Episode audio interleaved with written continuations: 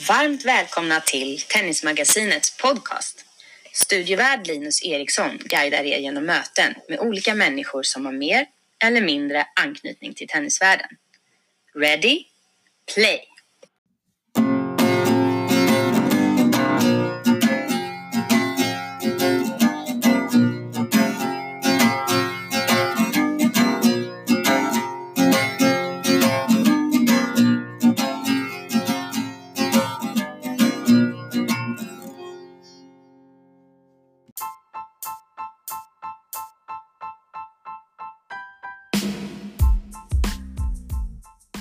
I det här avsnitt 35 är jag väldigt glad över att kunna presentera en extremt intressant gäst.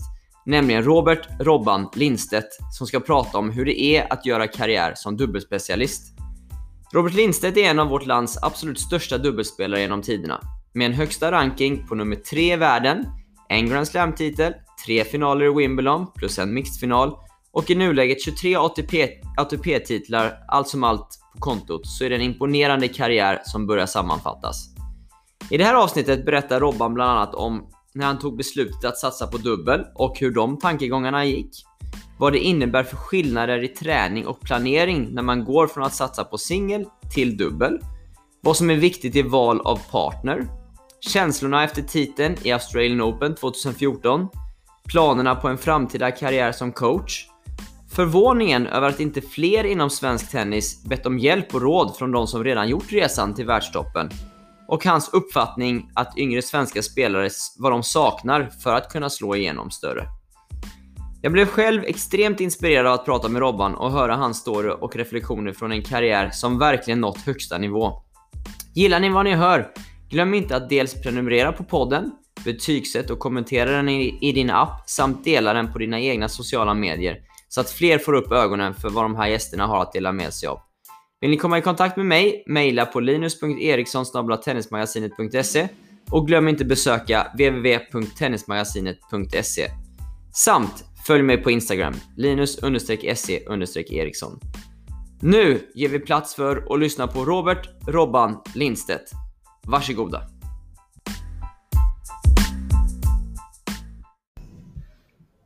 Då sitter jag här med Robert Lindstedt. Välkommen till podcasten.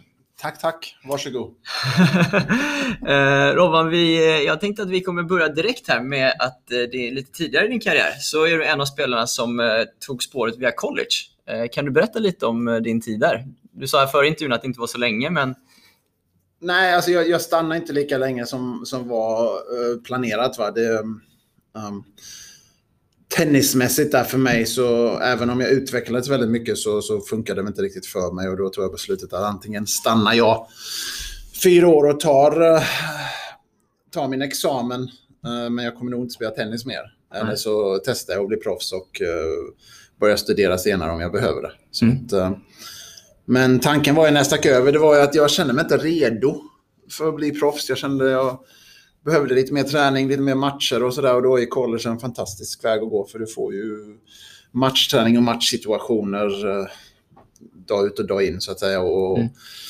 känner pressen för, från att spela i ett lag och grejer. Så det, det är mycket, mycket känslor som man får, eh, får eh, lära sig där borta. Mm. Hur bra var du före college när du sa att du kände dig inte riktigt redo att proff, bli proffs före det?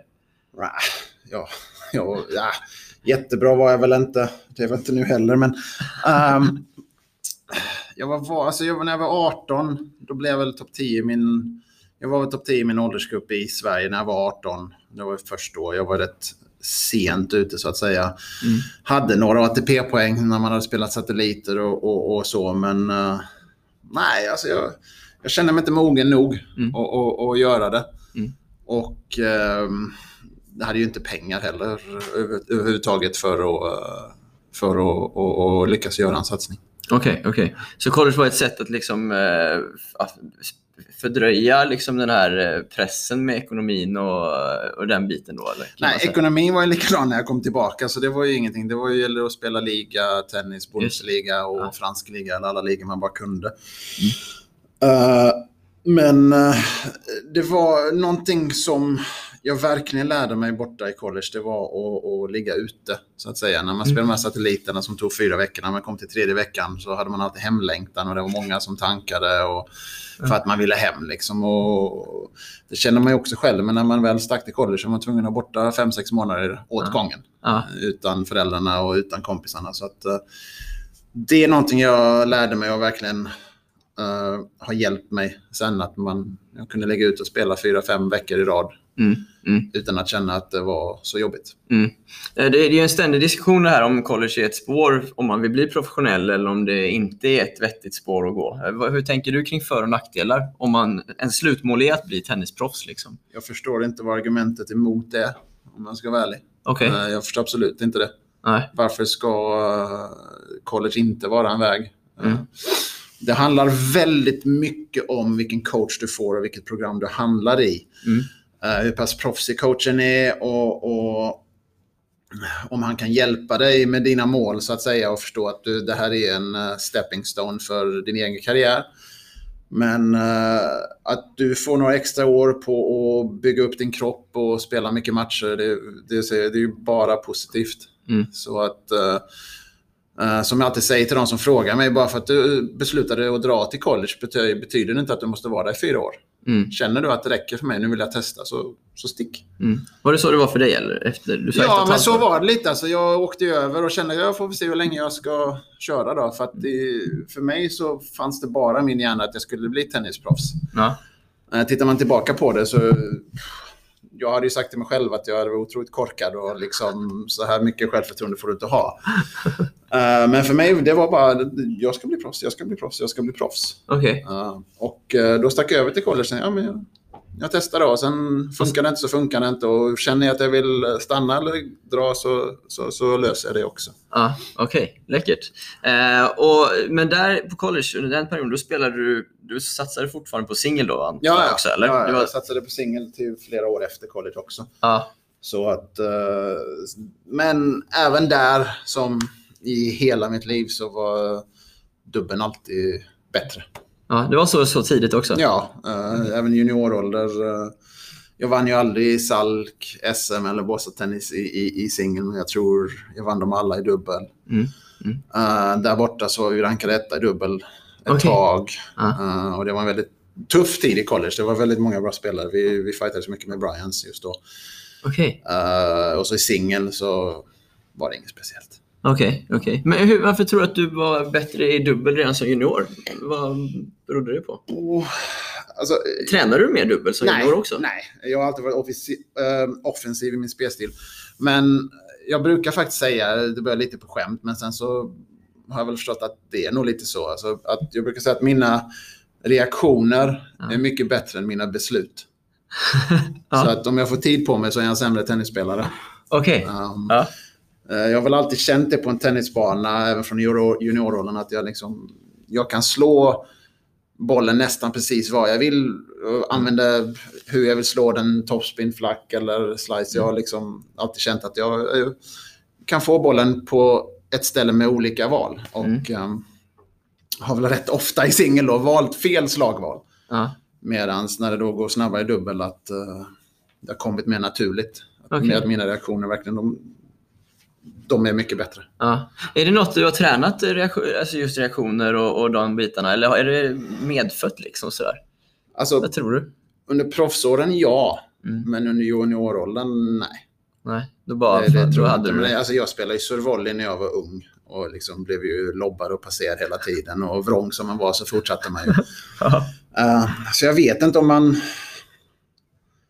Om man sätter sig själv i en situation där någonting passar en bättre sen när man blir vuxen eller ej. Men jag har, jag har aldrig riktigt tränat reaktioner eller något sånt innan jag blev proffs i alla fall. Okej, okej. jag är med. Eh, I singel, om jag har kollat rätt, så nådde du 309 i världen va? Kan Ja, det stämma Det är eller? inte mycket att sätta i julgran. Jag tänkte just säga att det inte är så eh, dåligt ändå. Jo, det gjorde det. Okej. Ja, Um, vi har inte så många i Sverige som är bättre än så just nu. Men, Ja. men eh, hur gick tankarna när du valde att liksom, ja, nu ska jag specialisera mig på dubbel? Eller hur gick de? Den... Eh, alltså tankarna fanns väl alltid där, men det fanns mer som en reservplan. För jag kände alltid att ja, men dubbel kommer, ju, kommer nog gå. Mm. Liksom. Så Varför det, tänkte du det? Det har jag alltid där. Ja, men för att när jag spelade Futures och sånt så vann jag dubbel med jämna mellanrum. Challengers vann jag också dubbel, men inte singel. Ja. Så att liksom resultaten fanns alltid där, Mm. om jag väl satsade på det så att säga. Um, Singeln var ju så otroligt upp och ner. Um, man ångrar ju sig mycket i en idrottskarriär, skulle jag vilja påstå. Och jag, menar, jag lärde ju inte mig träna ordentligt förrän det var för sent. Jag trodde att man var flitig och, och, och skötte sig. Men så att jag, var så, jag kunde ju slå en topp 100-spelare i singel och sen nästa dag förlora mot min mormor. Liksom. Så För att du tränar för dåligt? Ja, eh, och liksom inte hade kontroll på sina egna känslor lika mycket och trodde att man slog en topp 100-spelare så får man nästa vinst per automatik. Liksom. Det, det, det, det funkar inte så, alla är ju hungriga. Eh, Men beslutet med dubben, det var väl just att eh, jag kommer ihåg eh, det var en future i Var, skulle jag vilja påstå, i Mm. Kroatien. Uh, åker dit och ehm, känner då att, liksom att ah, det här går ju inte något vidare. Och jag möter någon spelare där och jag tankar fullständigt i andra sätt. Fullständigt. Och det är ett fantastiskt fint ställe, Varju. Så att eh, jag hade tagit in på ett annat hotell än vad det officiella hotellet var, för jag var inte nöjd med det. Eh, så jag sitter på ett hotell där eh, mitt i hamnen i, i historiska där, Var. Och, och eh, varje kväll så gick jag till en bar, satte mig, tog en, det ska man inte säga nu, men jag tog en öl och en whisky. Och så tittade bara ut över havet och satt där och liksom tyckte synd om mig själv och, och funderade vad man ska göra med sin framtid. Och då kände jag liksom, men vad fan okej, nej. Vi ger dubben en chans. Jag slutar tanka i dubbel för att hinna till nästa kval. Ja. Eh, eller något sånt där i Challenger. Va? Så att okej, fortsatte. Så vann den futuren. Tror jag var eh, antingen vann eller var i final i nästa. Och sånt där. Jag tror han som jag spelar med drog sig ur. Eh, men sen satsade på det och då tog det ett halvår, åtta månader och sånt där, så var jag topp 100. Men du hade känt då i singeln att jag kommer inte vidare härifrån, eller? Nej, det var, det, det var tråkigt också. Um, Ah, okej. Jag kände liksom att, nej men nej. Uh, det har väl mycket med att göra att man inte vinner lika mycket som man tycker att man är värd. Mm. Uh, och, uh, och då såg man även på Johan Landsberg och Simon Aspelin som bodde på finare hotell och spelade större tävlingar och, och sådär va. Och var publik på banorna. Och då tänkte man, det är det där jag vill också liksom. Jag kände att, nej men, jag ska nog kunna det där. Och då, ja, då, så testar vi på det. Mm. Och sen är plötsligt när man då var topp 100 och spelade lite ATP-tävlingar och eh, fick vi in lite pengar, då, då blir beslutet rätt Ja. lätt. Ja, exakt, liksom att exakt. bo finare och Ja. bli behandlad bättre eller försöka harva nere i de lägre divisionerna. Så då, då Ja. gav vi upp singeln. Men fram till det beslutet där i, i Kroatien som du berättade Mm. om, eh, då la du ändå liksom planering utifrån singel eller? Så här, jag spelar Ja, ja, singel alltid. och så får det bli dubbel om det blir dubbel? Eller? Ja, ja, alltså jag spelar alltid dubbel, men eh, så gjorde man inte sitt bästa ifrån sig i semifinalerna för att man skulle hinna till kvalet Ja. nästa lördag. Liksom. Ja. Eller på, på den lördagen. Ja. Så att eh, det var rätt många tävlingar det, det blev så. Ja. Ehm, och ja, Och, och, det räcker ju inte. Och när man tar det här beslutet då, som du tog, det, ja, men nu är det dubbeln. Vad, vad innebär det specifikt? Då? Liksom, lägger man om sin träning? La du om din träning då? Nej, din nej, det gjorde jag inte. För eller? jag kände att det jag gjorde, det funkar ändå. För jag gick ju ändå till semi och Ja. sådär rätt ofta. Och eh, det enda jag gjorde, det var att jag ska fortsätta spela singel. Ja. Och när jag har torskat singel och är kvar i dubbel, så kör jag dubbeln. Och blir det ingen singel nästa vecka, då blir det bara dubbel. Okej, jag förstår. Mm. Och då blir det liksom, då blir det till slut att det, liksom, det tunnas ut. Mm. Singeln tunnas ut för att du, du hinner inte va. Och, ehm, Just ja. det. Okej. så, så det tog väl något år eller två så hade man inte några poäng kvar. Nej, nej. Eh, och så, sen, som dubbelspelare då, liksom, när, man är, när du nu har kommit in på att nu är jag dubbelspelare Mm. främst. Hur, eh, hur, hur, hur, hur förändrar man sin träning? Förändrar man sin träning successivt? Att man tränar mer liksom, reaktioner, volleyspel eller hur gick Ja, det de tog ett tag att lära mig det också. I början så fortsatte jag bara göra det jag, det jag höll på med och eh, blev rätt uh, tjock. Skulle jag påstå. Ja, men, nej, men alltså, det blev jag ju för att jag menar, då, jag käkar ju lika dåligt som jag gjorde då och, och tränar väl ungefär likadant. Men skillnaden var ju att det, den kaloribränning du har i singel är ju mycket högre än den kaloribränning du har i dubbel. Och innan spelade jag ju båda till och med. Ja. Så att eh, långsamt så blev man ju plufsig och, och, och, och kände då även när jag var topp 100 att hade mycket ryggproblem och sådär och, och tyckte liksom "Ah, jag tycker jag slår bättre än de här killarna. De ligger 40 platser bättre än mig. Varför, varför, varför? Mm. Eh, och då hade man ju mycket hjälp. Jag fick ju otroligt mycket hjälp. Uh, Fidde, jag tränade otroligt mycket med Mario Ancic eh, när han tränade honom och Fidde gav mig mycket råd. Jocke Mats i Davis Cup, likadant där. Bjösse har hjälpt mig otroligt mycket. Men hur du ska träna eller med, vad du ska göra? Ja, och, ja alltså hur, vad de tycker jag skulle göra. Okej. Tompa Johansson, Jarkko Nieminen. Så, och jag såg väl då till slut av alla råd jag fick att det var en röd tråd som alltid fanns där. Mhm. Och det var att jag måste komma i form. Okej, Um, jag förstår. och ehm, då tog ett beslut att dra till eh, Helsingfors till en fysioterapeut som, jag, som Jar- Jarkko jobbar med. Och så Okej. var jag där i november, december själv i två månader och tränade som satan. Och har fortsatt sedan dess. Eh, jag la inte om min träning på tennisbanan riktigt mycket för jag kände att nej, jag är inte en typisk dubbelspelare som inte har några vapen Mm. från bakplan och så. Utan där, där fortsatte jag träna väldigt mycket, slå väldigt mycket. Jag tränade otroligt mycket med alla singelspelare som ville träna med mig. Mm. Så det blev mycket med Jarko, mycket med Mario. Och tack vare det ryktet så även om någon ville bolla in så körde jag bara med dem. För jag ville ha liksom uppåtsparring hela tiden. Okej. Och eh, sen eh, när jag väl kände att jag fick en mycket bättre grund, då började jag mer, eh, liksom, göra mer fininställningar för just dubben. Okej, okej. Och det är liksom mer, mer att komma fram mycket då, eller? Nej, innebär det, då blir det mycket mer matningar och sånt. Vilket jag Okej. var allergisk mot tyckte jag i början. Ja. För att jag tyckte inte det var riktigt tennis. Men sen så förstår jag att det, det behövs i det också. För att när det väl är matchdags så hamnar man i de situationerna. Så det är mycket reflexvolleys och, och inbrytningar. Bara konstant inbrytningar. Bara träna att någon står och matar till eller slår bollar. Så att det, det är mycket mer vad ska man säga, fasta situationer liksom. Mm. Just i den specifika dubbelträningen. Okej. Tycker du det är roligare nu då? Eller har du lärt dig tycka det är... Jag har lärt mig, Skoj. jag har lärt mig acceptera det. Ja.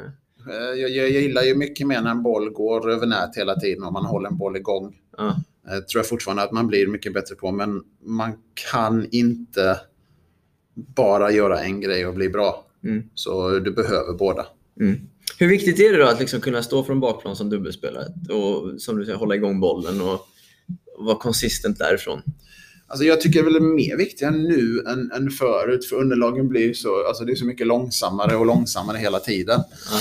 Och förut när man mötte en spanjor så var det en fantastiskt bra lottning när de stod kvar på serven och Mm. man kunde dominera dem totalt. Nu är det ju, nu är det ju hemskt. Ja. För de har blivit så pass bra, de ser när det bryter in och de har själv taktik bakifrån där. Så det, det krävs ju, tycker jag, att du måste hålla, i, hålla igång en boll eller så har du otroliga volleys Mm. och, och, och smyger in hela tiden. Okej, okej. så det är an- antingen eller behöver man ha då liksom? Ja, alltså, alltså, alltså det tycker jag. Det är, sen finns det ju vissa på top 100 visst, som inte ser så pass bra ut som tennisspelare, men de har, de har ju otroliga styrkor någon annanstans. Och då är det så pass bra i dubbel att du kan kompletteras med Ja. din partner. Mm. Så att säga, om någon kan vara stabil från bakplan så hänger den andra som en uh, småglaska på nät. Liksom.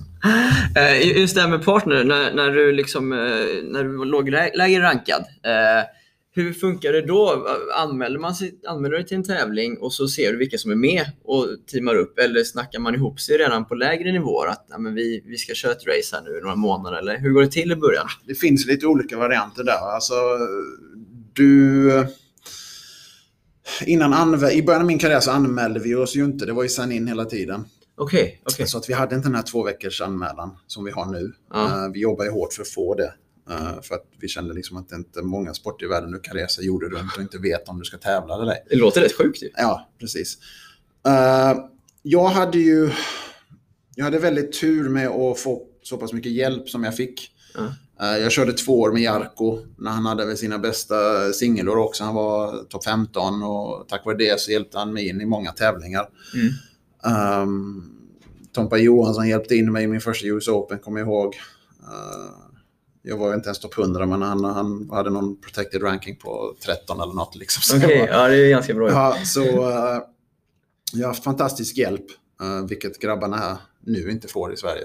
Nej. Eh, för vi har inga som ligger så pass högt uppe. Men sen Nej, annars... det är du då. Ja, men jag ligger inte högt uppe längre. Men så att sen när man inte spelade med Jark och sånt där, då blir det ju ett matteproblem. Liksom. Så här, jag vill spela med dig, men jag går inte in med dig, så jag måste spela med honom. Mm, mm. Eh, lite sådär. Eh, men sen eh, de som... De par som ofta blir bra, de kommer ju lite från Challenger-nivå som har bestämt sig. Nej, men vi kör nu. Liksom. Okej. Och uh, bära eller brista liksom. Ja. Och det, det, det gillar jag. jag. Jag gillar när par kommer upp och så håller de, håller de kvar varandra. Ja. Men innan man etablerar sig liksom där uppe i säg topp 40-50 så här, sen när man var ännu lägre, från Future och så vidare uppåt. eh, Var det viktigt att man fick en bra partner och blev sidad? Eller kunde man även där, för jag tänker att där kanske man inte kom in i vissa tävlingar annars om man inte fick en bra partner. I och med att man tappar sin singelranking och så Ja, också. ja, visst är det så. så att, eh, men det där det är ju det är en ekvation som man måste lösa. Och ehm, alltså jag tyckte väl det, när det väl var challengers och, och, eh, och sånt här så då brydde inte jag mig om om jag blev sidad eller ej. Okej, Det brydde jag mig aldrig om. du tänkte jag kan vinna ändå? Ja, det, det, det, det, det kände jag. Mm. Jag menar, det låter sjukt, men alltså jag känner, om man tar en känsla på en tennisbana så känner jag att jag har varit min bästa tennisspelare. Alltså, jag har spelat min bästa tennis. Det har ju varit på Future Challenger-nivå. Okej. För där har jag känt att där har jag inte missat en retur och där har jag inte liksom gjort några misstag. Men det handlar ju även om att om man möter inte är lika bra Ja. och eh, de spelar till sina egna förhållanden hela tiden. Så att de, de har bara en slags serve och så vet att den kommer och så missar du inte, missar du inte. Liksom. Nej. Så att, eh, på så sätt har man en känsla av att man, att man kunde dominera och mycket mer på de Mm. lägre divisionerna. Men ehm, så är det absolut inte. Men just därför kände väl jag att jag hade ingen, ingen stress av att om jag var sidad eller ej. Jag ville bara komma in i tävlingen. Okej. Okej. Däremot på ATP-nivå, om man kan välja tävlingar, så har man ju ofta många gånger gjort liksom att ja, nej, den ser tuffare ut. Vi drar till den här istället för där, där, där, där blir vi sidade. Ja, ja. Och det hjälper ju. Eh, du möter ju hellre någon som ligger 50 i världen än någon som ligger 10. Ja, ja. ja, det kan ju vara ganska stor skillnad Ja, till och med ibland. ja. Och, och när man då liksom är etablerad då, hög, högt upp på världsrankingen, eh, hur, hur funkar det med, med partners när man bestämmer att man ska spela ihop? Vilka komponenter tar man hänsyn till? Den frågan har jag fått ofta. Och, och jag, jag trodde jag visste det svaret innan, men nu alltså, jag har ingen aning. Det finns...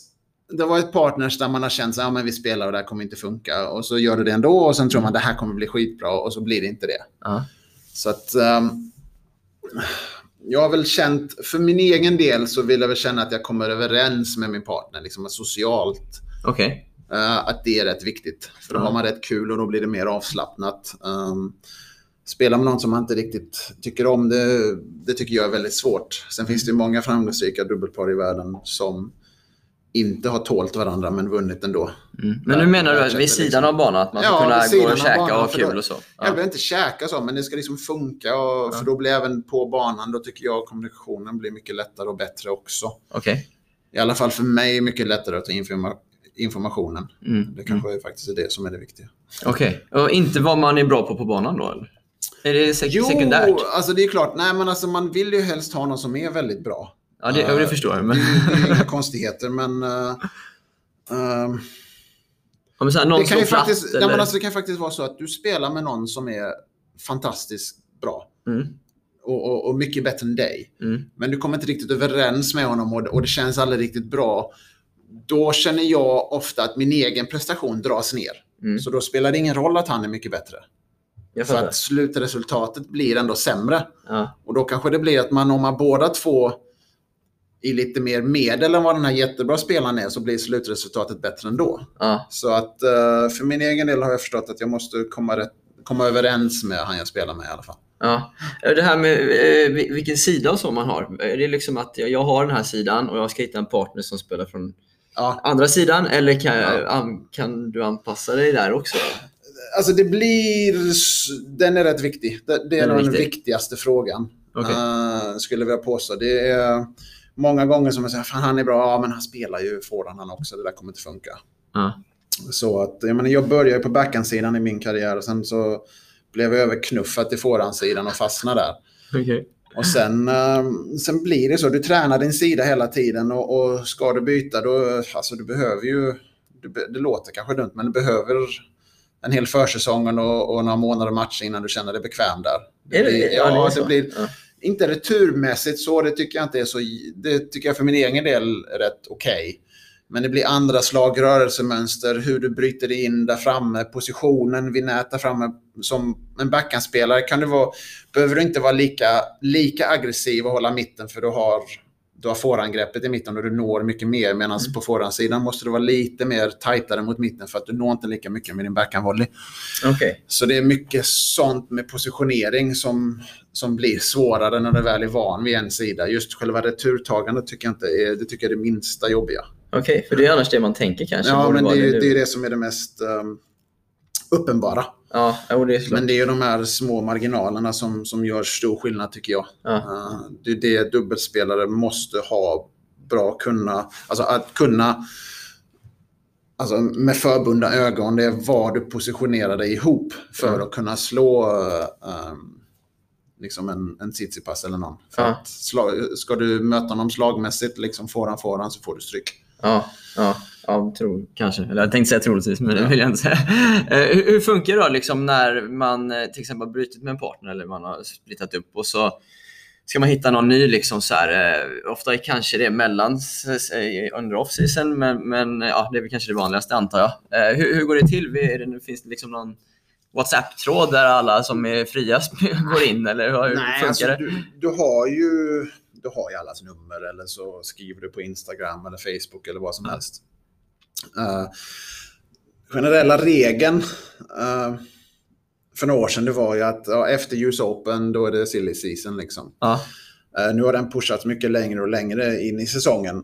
Um, men på våran, um, våran interna ATP-sida så att säga, där vi får all information som vi måste logga in på, där vi får um, alla tävlingsinformation och där vi anmäler oss och allt sånt. Där har du även en kolumn där det står Find a Partner. Okay. Så att där kan du skriva in och säga jag söker för den här veckan, den veckan, den veckan, den veckan. All right. Eh, vilka veckor eller vilka tävlingar? Ja, vilka, ja, ja, det blir veckor för oss är fler tävlingar per vecka. Men uh, det är när du då behöver någon kortfristigt så att säga. Men annars så är det ju uh, det blir så små diskussioner i omklädningsrummet. Så du, jag, jag tror jag kommer leta ny partner nästa år. Ja. Liksom. Vad har du för planer? Är du intresserad? Okej. Okay. Det är rätt straightforward faktiskt. Ja, det är så? Ja. Okej. Okay. Är det ofta man liksom bestämt med någon och så får man ett bättre offer och då dissar man den? Alltså, när, när det handlar om att man gör en plan för hel säsong, alltså vi testar nästa år, då håller sig nog folk rätt mycket. Uh, men uh, när det gäller att man har bestämt att vi spelar den och den tävlingen, då är det väldigt många som, som tycker jag hoppar av när de får ett bättre erbjudande. Ja, och det är okej okay, eller? Nej. Det, är inte så? In, inte min bok, nej. Okej. Okay. Ja, det hände mig nu. Eh, lördag kväll fick jag ett mess att uh, jag vet inte om vi går in, så jag, jag måste hitta någon annan. Och då är anmälningstiden nu, den går ut liksom på, på måndag. Då har jag en och en halv dag på mig att hitta något och sådär, men det går ju inte. Så, men blir man lack då eller? Alltså, ja, för jag, för jag tyckte, så som jag såg det så trodde jag att nej, men vi kommer gå in, vilket vi hade gjort. Mm. Och... Uh, då tycker jag det, det är liksom ett... Jag tycker aldrig man ska ta emotionella beslut. va? Mm. Utan du får liksom titta på fakta som finns där. Men jag har alltid prioriterat min egen sömn. Så att uh, jag vill inte känna att jag liksom förstört någons vecka eller sådär. Utan har jag, in, har jag stått så här lite, velat spela med någon och fått lite frågor och så har du alltid sagt att ja, jag är intresserad av att spela, men mm. jag har diskuterat lite med den här personen, jag har inte fått svar än. Mm. Jag kan ge dig ett svar om två dagar. Har du hittat en partner då, fine. Mm. Men jag hör av mig liksom. Okay. Så jag, jag, har aldrig, jag hade sagt liksom att jag spelar med dig, men uh, nu, uh, sorry. Jag fick någon som var högrankad, hej då. Okej, okay, okej. Okay. Ja, jag med.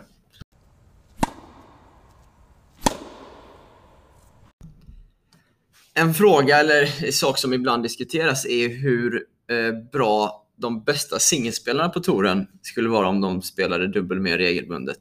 Eh, skulle de snabbt ta sig upp för listorna eller är det liksom dubbelspecialisterna helt enkelt bättre på sin gren? Hur, hur, vad är din tanke kring den frågan? Det har ju alltid funnits. Um, ja, alltså jag skulle vilja påstå att alltså,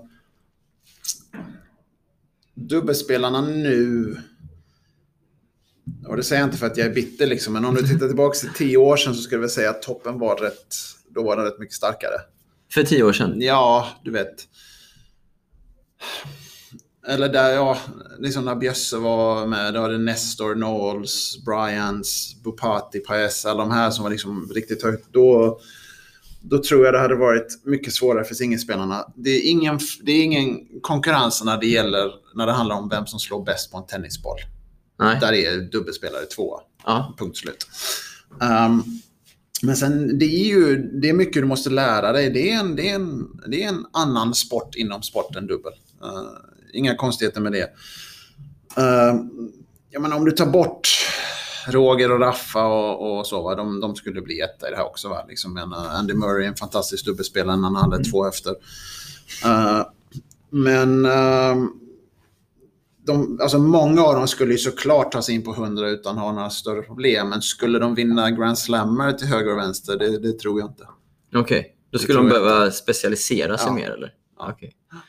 jag säger inte att de inte kan göra det, men det skulle ta det skulle nog ta lite lång tid. Liksom, okay. Skulle jag vilja påstå. Okay, okay. Att dominera och liksom ja. vinna alla Grand Slams och sånt. Så pass, så pass stor skillnad är det på singel och dubbel tycker jag. Men du nämnde som Roger och, och Rafa och så vidare. Ja. De är ändå så pass bra på vissa specifika grejer eller att de, de ja, skulle lösa alltså, det? Det beror på hur de spelar liksom. Men, uh, jag, har mött, jag har mött alla utom, utom Roggan faktiskt. Okay. Um, ehm, den värsta jag någonsin har servat mot i hela mitt liv är Andy Murray.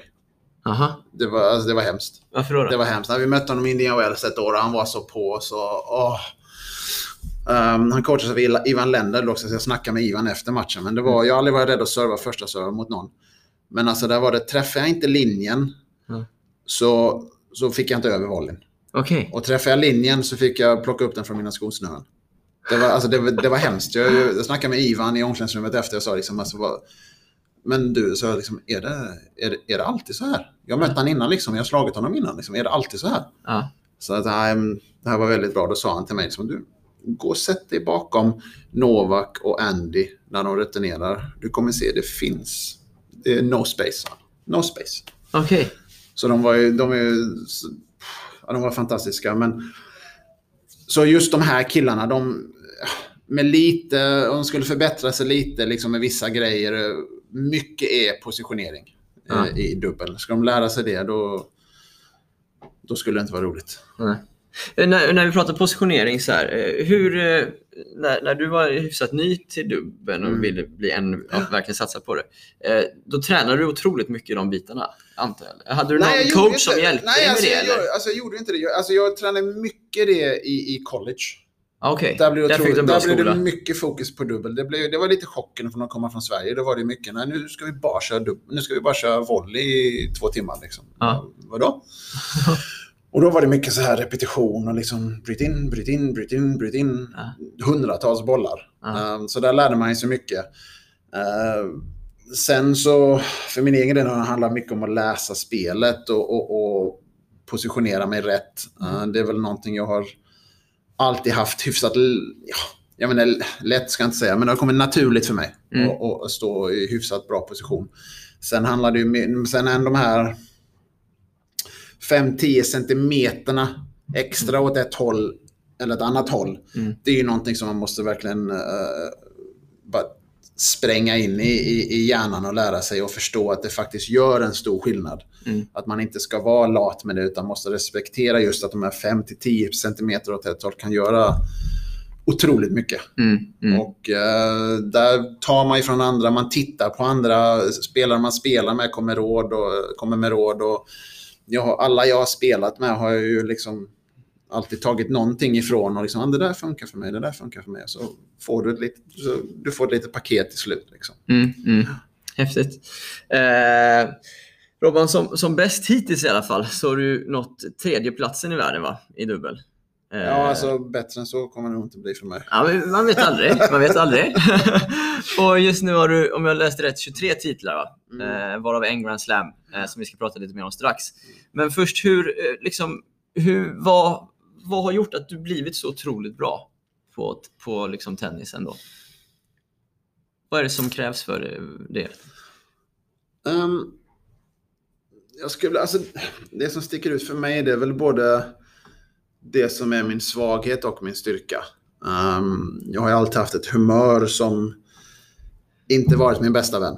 Uh, och varit väldigt vrång och just den irritation och ilska som jag känt på tennisbanan har ju gjort att jag vägrat gå av en bana eller vägrat avsluta en övning för jag vill att allting ska sitta. Jag är väldigt visuell av mig. Jag vill liksom, nej, jag går inte förrän det här sitter liksom. Mm. Och eh, lärde mig som sagt och träna väldigt hårt. Eh, lite för sent men, eh, men har även legat i det så att jag har kört alla mina timmar. Jag har liksom tittat på andra och verkligen studerat, studerat tennisen. Och ehm, det var väl Enqvist i Davis Cup som sa det till mig först. Och han sa liksom att Nej, men man ska nog vara rätt, man ska nog vara rätt försiktig med att tygla ditt humör för mycket. För han trodde att det hade mycket med att göra att jag fortsatte att höja min ranking eh, till när jag var 34, 35, 36 och fortsatte stiga liksom. Mm. Och eh, där fick väl jag min tankeställare att det kanske inte bara var till min nackdel. Mm. Utan även att det är något som motiverade mig och pushade mig att fortsätta och bli bättre hela tiden. Att jag aldrig var nöjd. Mm. Mm. Okej. Och det är väl någonting jag aldrig, jag har nog aldrig varit nöjd på, på, en, på en tennisbana. Men är inte, det, är inte det jobbigt också? Att aldrig vara nöjd? Det är jättejobbigt är det. Um, det är jättejobbigt är det, för du är aldrig, när du är aldrig nöjd så är du aldrig riktigt... Du njuter ju inte av det du gör. Nej. Så att säga. Det är väldigt svårt att njuta av någonting du gör när du känner att du ska göra någonting bättre. Ja. Men eh, jag tror väldigt många framgångsrika idrottsmän har något liknande. Okej. Eh, inte för att jag jämför mig med de som mycket, i alla sporter som har vunnit allt en massa, men jag tror, liksom det, jag tror de har det att de aldrig är nöjda och du vet, eh, jag vet inte, LeBron James eller Michael Jordan, de vill, liksom, de vill sätta ännu fler treor eller, där, eller liksom i vilken sport det än är. Du, I fotboll, du ska slå hundra frisparkar till. Sagt, jag jämför mig absolut inte med Michael Jordan eller någon. Liksom, men jag, vad jag har förstått med många man har pratat med, liksom, det är just det där att nej, det, här, det, här, ska sitta, det här ska sitta. Ja. Och eh, det ser jag mycket mer som en styrka än någonting annat. Ja. Att verkligen inte vilja gå av banan, planen, rinken eller vad det nu är. Ja. Innan att eh, det du har bestämt dig för, Ja. att det ska funka på det här sättet, att du kommer dit. Och sen när du har kommit dit så får du pusha dig själv någon annanstans.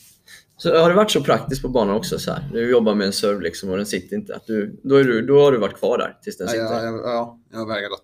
Okej. Rack, rack har flugit, och, men jag har inte gått av förrän det, förrän det sitter. Nej.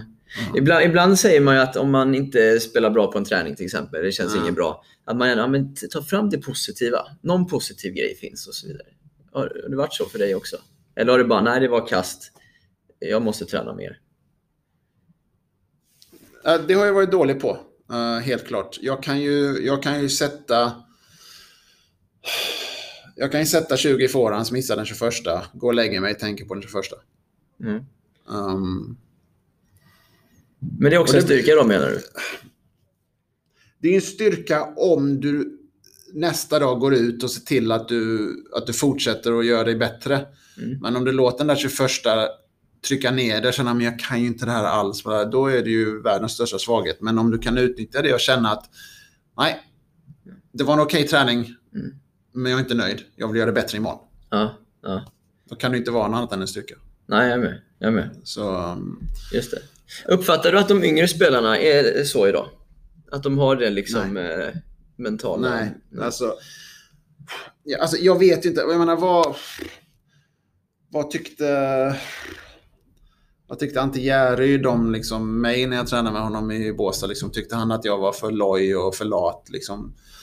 Är det någonting som kommer naturligt för människor att man, eh, att man liksom ser ner på de yngre som kommer. Men jag tycker ju, det jag ser där jag har tränat med yngre och så, det är ju...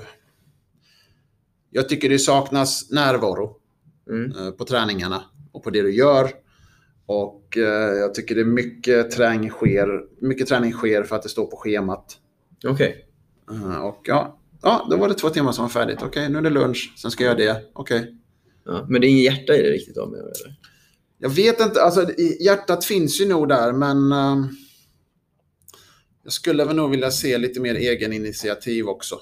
Ja. Ehm, det är väldigt generellt här nu när jag pratar. Ja, men det fattar jag. visst Ja. finns det ju säkert... Jag kan inte tillräckligt om juniortennisen i Sverige, det måste jag Mm. också erkänna. Men det jag har sett, det, det tycker jag väl att... ehm, det måste nog finnas lite ilska i en idrottsman också. Mm. Eh, för det för, alltså jag förknippar det med en stark vilja. Mm. Eh, och... ehm, ja. Men är det, det du har sett utomlands då till exempel, Mm.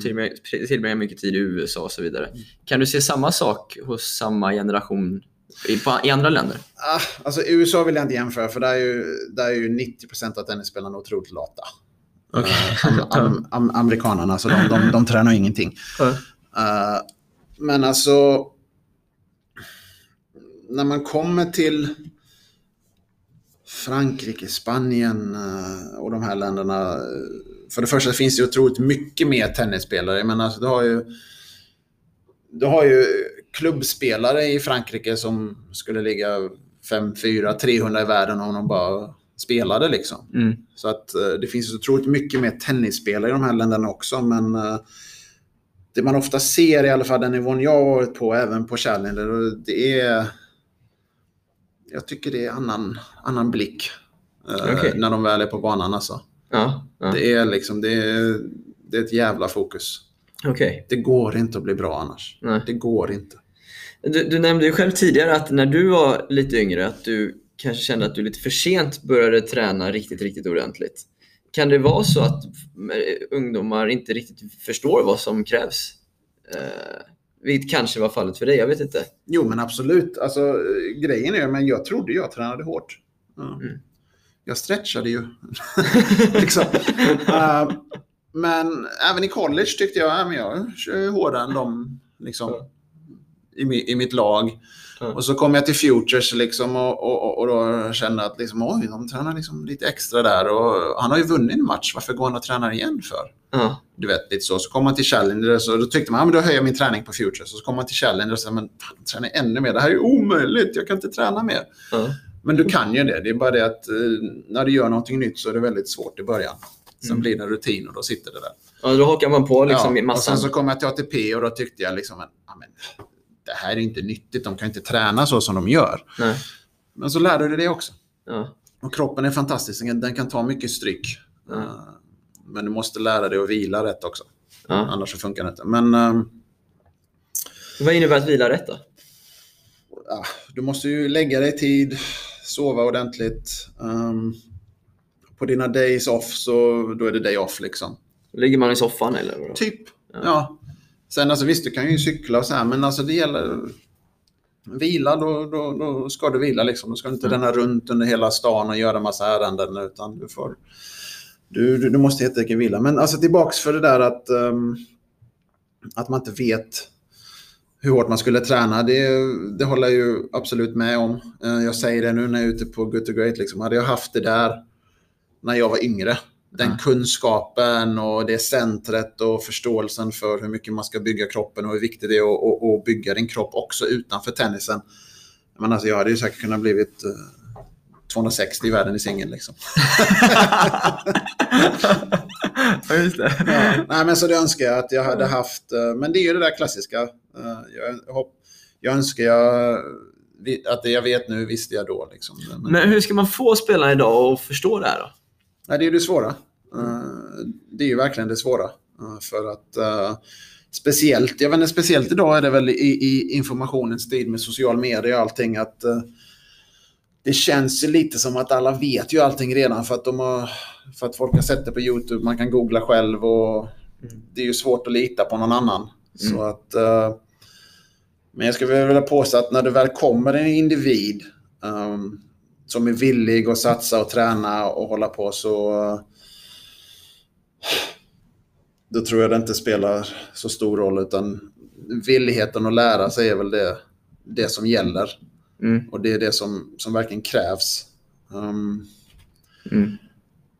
men ja, jag vet inte. Det, som jag sa, jag vet inte om det är ett symptom man får när man själv blir äldre, att man tycker att alla yngre är latare än vad man själv var. Mm. Eller så är det för att man själv har glömt.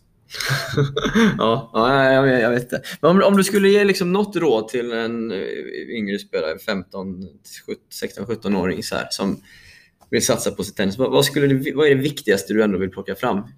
Som de kan påverka? Liksom? Alltså, när du väl gör någonting för din tennis, gör det ordentligt. Mm. Alltså, jag tycker det är bättre att träna ordentligt i 45 minuter än att hålla på halvnoja i två timmar. Mm. Eh, Det ser jag ingen mening med. Um, närvaro i, i, i det du gör. Mm. I det du gör. Det är, skulle jag vilja påstå att det är det absolut viktigaste. Då pratar jag från minut ett, Mm. inte från minut 15. Mm. Det ska inte vara en lång uppvärmning och sen börja träningen. Nej, alltså, för min egen del, som jag alltid sagt, har jag en träning 12 så är jag i gymmet vid 11 och då börjar träningen. Liksom. Mm. Mm. så kör jag 12 till 1 så är träningen färdig vid 1.45. Liksom. Just det. Ja. Ett litet avbrott bara mitt i det här samtalet. Skulle du eller ditt företag vara intresserade av att synas i den här podcasten och samarbeta med oss? Så skicka gärna ett mail efter att du lyssnat klart på dagens avsnitt så kan vi diskutera det vidare. Nu fortsätter vi.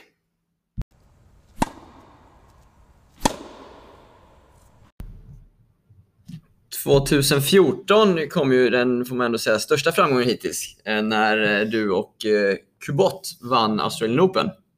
Hur var känslorna efter, efter den finalen? Lättnad.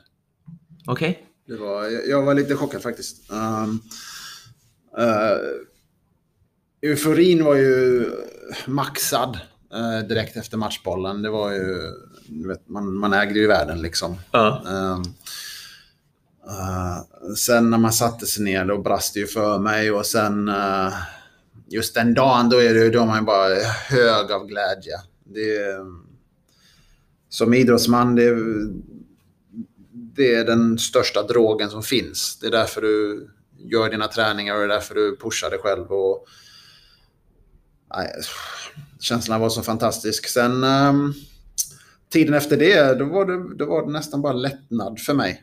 För jag hade haft finalerna i Wimbledon och jag kände lite press innan den fjärde finalen att liksom, fan ska jag bli den som förlorar fyra Grand Slam-finaler liksom. Eh, det vore ju så klassiskt, klassiskt av mig liksom. Uh, förknippa namnet Lindstedt med att inte vinna liksom. Och, eh, jag kommer även ihåg vi skulle möta Botora Klasen och jag hade hoppats att jag tror de mötte Bryans i semin. Jag hade hoppats på att Brian skulle vinna. Aha. Så att man slapp vara final, eh, favorit i finalen.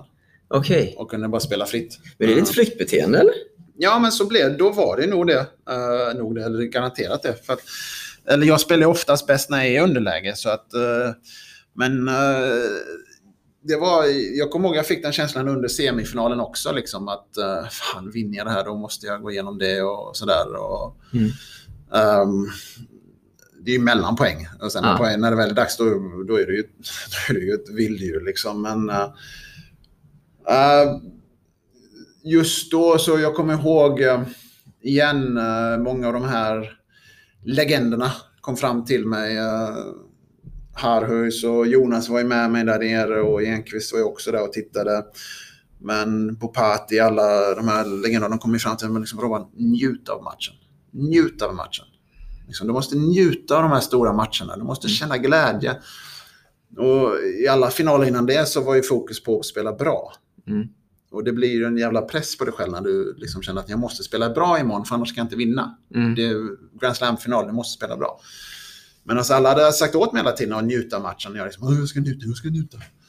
Um, utan att förstå riktigt vad det var. Jag kommer ihåg just i den här finalen då att um, satt i ett sidbyte där på Rod Laver och det var liksom folk som tittade. Det var nattmatch och jag tänkte så fan det här är, är rätt coolt alltså. Liksom Mm. att jag uppvuxen i Båstad, sitter i Melbourne på en av de största arenorna som finns inom vår sport och spelar en final inom de största tävlingarna.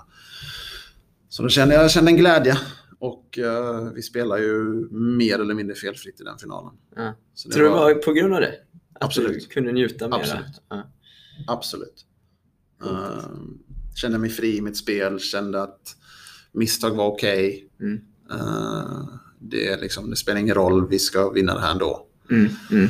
Um, sen efter det som sagt, då var det en otrolig lättnad och jag hade väldigt svårt att um, spela tennis igen. Mm. Um, det tog väldigt lång tid för mig. Det tog nog...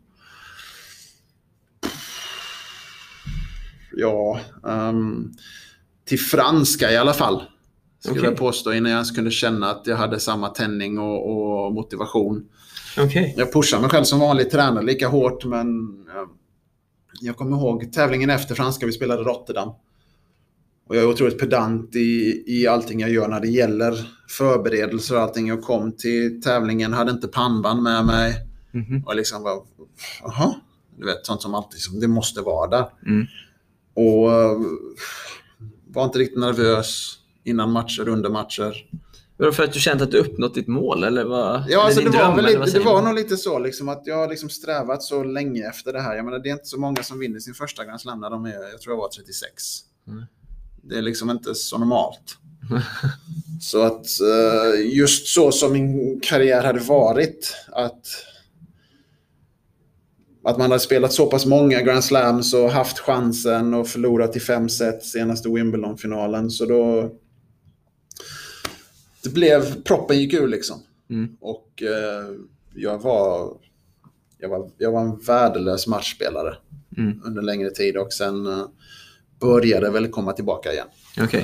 I, I, mitten av det året. Ah, det, men ah. det var väldigt långt. Jag pratade väldigt mycket med Jonas om det och eh, och liksom så här, men försök bara pusha dig själv, knytnäven positiv och sådär. Men det är ju där vi skiljer oss som personer väldigt mycket, han och jag och Jonas. Så att det, det, det funkade inte för mig. Det var... Vad är det man säger? Chocken var ur liksom. Har, har, du liksom under din karriär eh, haft hjälp av idrottspsykologer eller rådgivare på det sättet? Uh, jag hade väl lite när man var på akademi i Båstad och sådär. Men jag har väl inte tagit hjälp av en idrottspsykolog på, på det sättet. Jag har mer känt att den fysiska träningen var den bästa psykiska träningen för mig. Mm. Uh, sen om det är sant eller ej, det, det kan jag inte sitta här och vara expert på. Men jag har alltid känt mig psykiskt starkast när jag har känt mig som mest förberedd. Mm. När jag har känt att jag har tränat mer än dig, jag är bättre tränad än dig. Mm. Uh, jag kommer in till den här matchen mycket mer förberedd. Mm då har jag verkligen känt att jag, liksom, jag kommer inte förlora det här. Det spelar ingen roll hur den går. Jag är bättre än förberedd än dig. Jag är bättre än dig.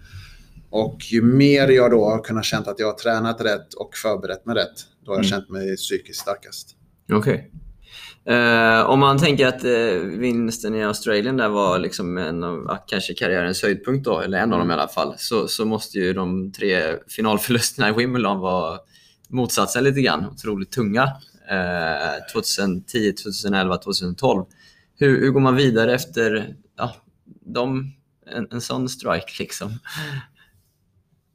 Ja, alltså det, det, har varit, det, var, det var tungt, det kan man inte sticka under stolen med. Och, hade faktiskt mixfinalen förra året också. Ja, just det, en fjärde i, till och med. Ja. I, Wimbledon. Men uh, första finalen var ju mer en chock. Så mm. det var det liksom, och vi blev helt utskåpade av Meltzer Petschner. Uh, så då var det då liksom, ah, fine, liksom, ah, ja. Wimbledon-final, herregud. Ja. Det här trodde jag aldrig liksom. Åh, vad kul. Okay, så det var mer en positiv de, de, de har fått uppleva det i alla fall. Man är ju arg efter liksom. Men det var ju lätt med, med, med distans där. Uh, andra finalen, då har vi Bryans, vilket ju är det svåraste du kan ha i, i dubbel. Uh, det är det bästa dubbelparet någonsin. Va? Så att, uh, men då var man ändå hungrig. Uh, tyvärr har vi dålig start i de första två seten och hinner inte ikapp. Vi torskar i tre. Och då är man ju, då är vi rätt arga. Då är vi rätt arga. Sen så har vi ju i tredje, då har vi Nielsen Mary. Som har fått ett WC och uh, ja, det blir lite sån här känsla att nu jävlar, mm. det här är vår chans. Uh. men ingen går ju till en Grand Slam-final för att de har haft tur. De har slagit alla sidade par som finns. Jag tror de slår Bryans i, i, i semin liksom. Så att Mm. de spelar ju fantastisk tennis. Och vi torskar i fem och då är det ju... Oh, det är inga roliga känslor man har där. Eh, Jag kommer ihåg... eh, jag gick in till omklädningsrummet och förstörde alla rack jag hade i, i, i, i väskan. Är det så? Så, nu är det färdigt liksom. Okej. Nu är det färdigt. Ja. Eh, så jag lämnar i London med en tom racketbag. Ja. På riktigt alltså? på riktigt. Jag förstörde varenda rack som finns. Sorry Wilson, men... ehm, Ja, Ah, det, så vet, det ibland. ah, det vet de redan om. Jag la ut bild på Instagram. Så jävla korkad som man är. Eh, men eh, där som svensk ehm, har det ju en fantastisk fördel. eh, eller som blev terapi för oss. Vi spelade ju Swedish Open veckan efter alla åren Ah. och vi lyckades vinna 2010, 2011, 2012. Okej, okej. Så att det är ju direkt, jag menar du spelar finalen lördag eller söndag, sticker till Båstad och sen så spelar du två dagar senare. Ja, ja. Och eh, Inte tungt ändå att gå in i Båstad ändå? Jo, liksom. första rundan är ju liksom tungt. Alltså, men alltså första gången var det ju inte tungt alls. Då kom du dit och så alla Ja. Åh, Robban. Wimbledon-final. Liksom. Då är det liksom jättekul. Eh, sen andra gången var det som, ja, ah, det var ju synd, men det var ju Bryans. Det hände liksom. Och sen tredje gången, då var det ju riktigt tungt. Ja. Och eh, vi, eh, jag tror vi lyckas klura ur oss en tuff första runda där och sen så började det flyta på. Men just att vi vann de tävlingarna, då blev det ju... Då blev det lätt att bara fortsätta säsongen igen. Mm. Så Mm. vi, det var ett slags plåster vi fick efter varje förlust. Det klassiska i tennis att det kommer alltid en ny vecka. Ja, det gör det. det, gör det. Och uh, chockerande nog så, så, så hjälpte den veckan oss otroligt mycket. Hur, hur liksom, om man bortser från just de här finalerna då, generellt, hur, hur hanterar du motgångar liksom i, under säsongen eller i karriären? Hur vänder du en dålig trend till något bättre så småningom? Ja, för mig har det väl alltid funkat att gå ut och träna. Ja, det är det alltså. Det som inte funkar, det ska sitta nästa dag. Mm. Eller liksom, du vill inte göra om misstaget och eh, du går ut och, och, och nöter på något.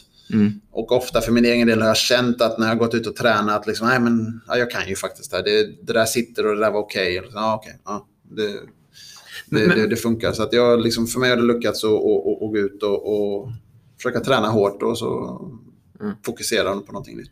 Men har du, när, när du liksom har förlorat en match och bara fan jag är besviken, nu, nu måste jag jobba på det här. Har du ofta haft med en coach då som du kan gå ut och grinda med dagen efter? Eller är det att eh, du direkt efter matchen tar tag i en partner bara nu kör vi imorgon? Eller hur, hur Alltså, funkar det? coach ibland har vi haft så att säga och, och då gör man ju det. Men oftast, jag menar Mihoria, han var ju, han var ju lite likadan där. Men han, Mm. Han är mer introvert så att säga. Men ilskan finns ju där hos honom också. Mm. De har gått ut och tränat. Eh, eller eh, man måste kanske resa någon annan dag. Men, eh, men ut och träna så, så fort som möjligt ska vi påstå. Sen så har man ju, sen har vi även jag efter förluster gått ut och tränat direkt efter eller senare på kvällen bara för att liksom... Mm.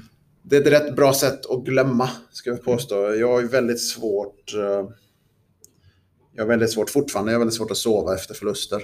Eh, Man är irriterad under dagen som är efter en förlust och man tänker lite då och då. Men sen när du väl går och lägger dig då är det svårt att få bort tankarna.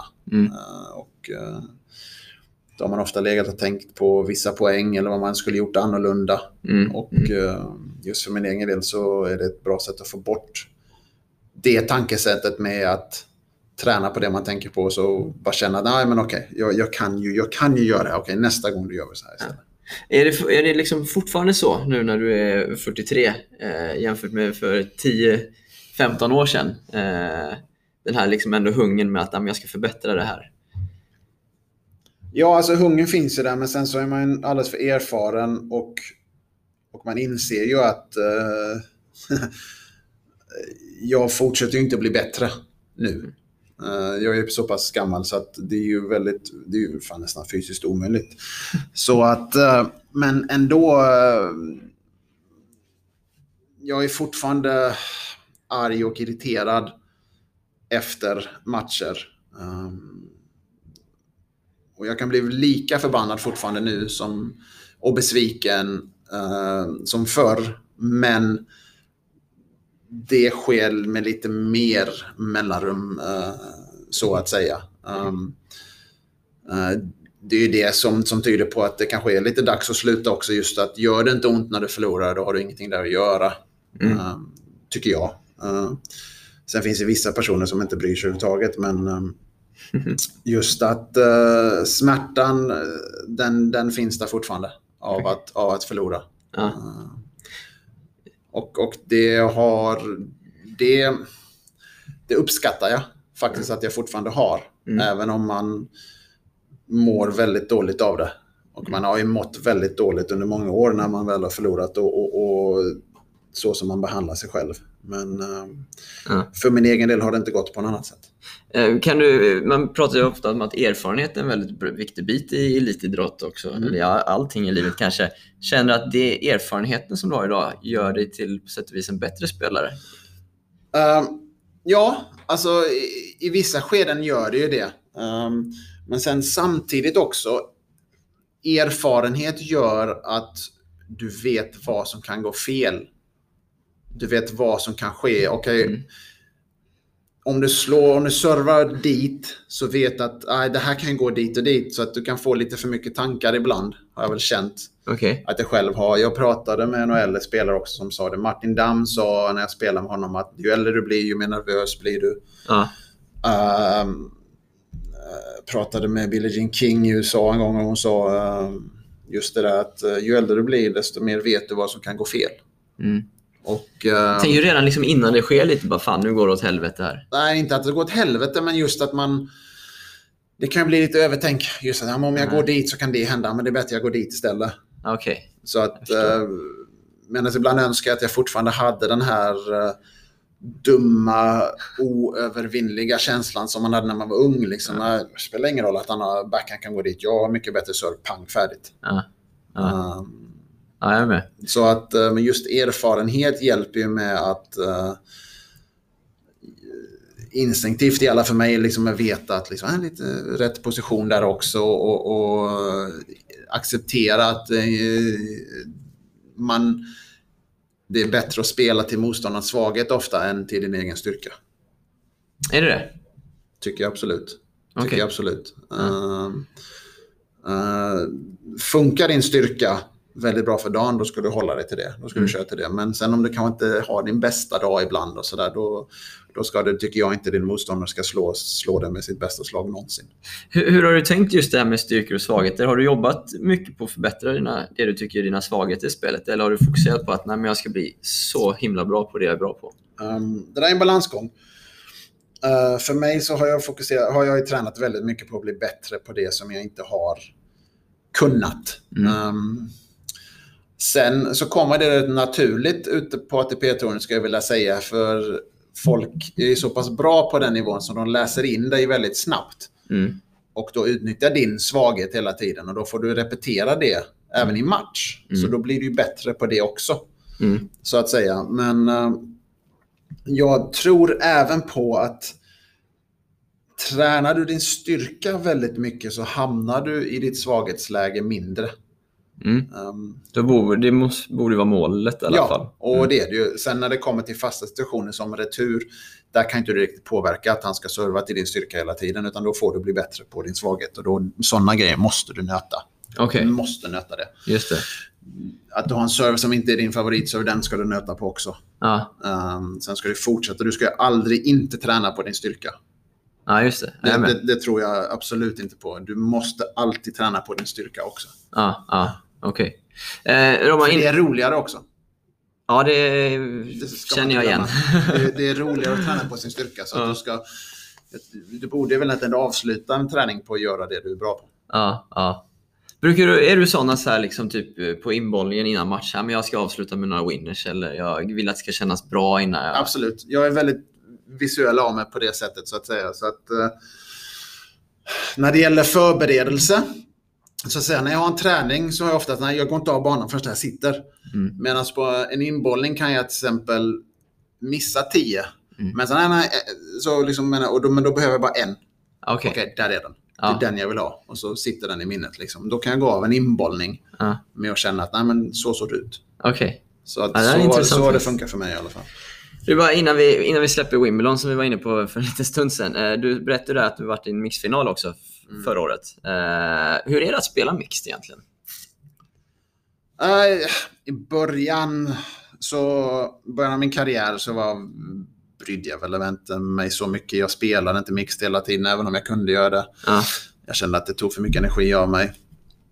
Eh, men det, det är rätt roligt. Det är ju, det är ju väldigt annorlunda. Det är ju, det är väldigt, väldigt annorlunda. Eh, det är det ju. Um, jag insåg ju senare också att jag, man kan inte vara så snäll. Eh, ofta i början så många som börjar spela mix, de vågar inte riktigt spela till tjejen. De vågar inte slå Ja. så hårt eh, som, man borde, som man gör normalt sett. Ja.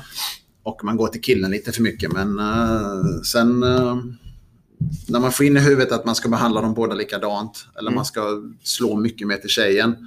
Då, då börjar du vinna mycket mer också. Okej. Ehm, så att... eh, Men det är okej att göra så eller? För att det var min fråga egentligen. Finns det liksom oskrivna regler att här, man spelar inte Nej. tre bollar i rad mot henne? Eller Nej. så här? ja, men alltså, det tycker jag inte. Det ska ju Okej. vara jämställt. Eller? hur? ja, ja, absolut. Eh, så att, eh, nej, men alltså det handlar om att vinna. Eh, det är det det är. ja, det är så? Går du ja. på en mixbana så är du där för att, för att spela. Okej. Och eh, jag menar, om inte du slår på tjejen Ja. så händer två saker. Din motståndare slår på din tjej Mm. och den tjejen du spelar med blir arg på dig för att du inte slår på motståndarens Okej, ja, jag förstår. tjej. Det blir dominoeffekt. Eh, Det har man ju fått många gånger liksom, när man suttit i men varför slog du till honom för? Du måste slå till henne. så att eh, det är ju en helt lite annorlunda sport. Ofta så får du som kille täcka mycket mer. Ja. Ehm, för att eh,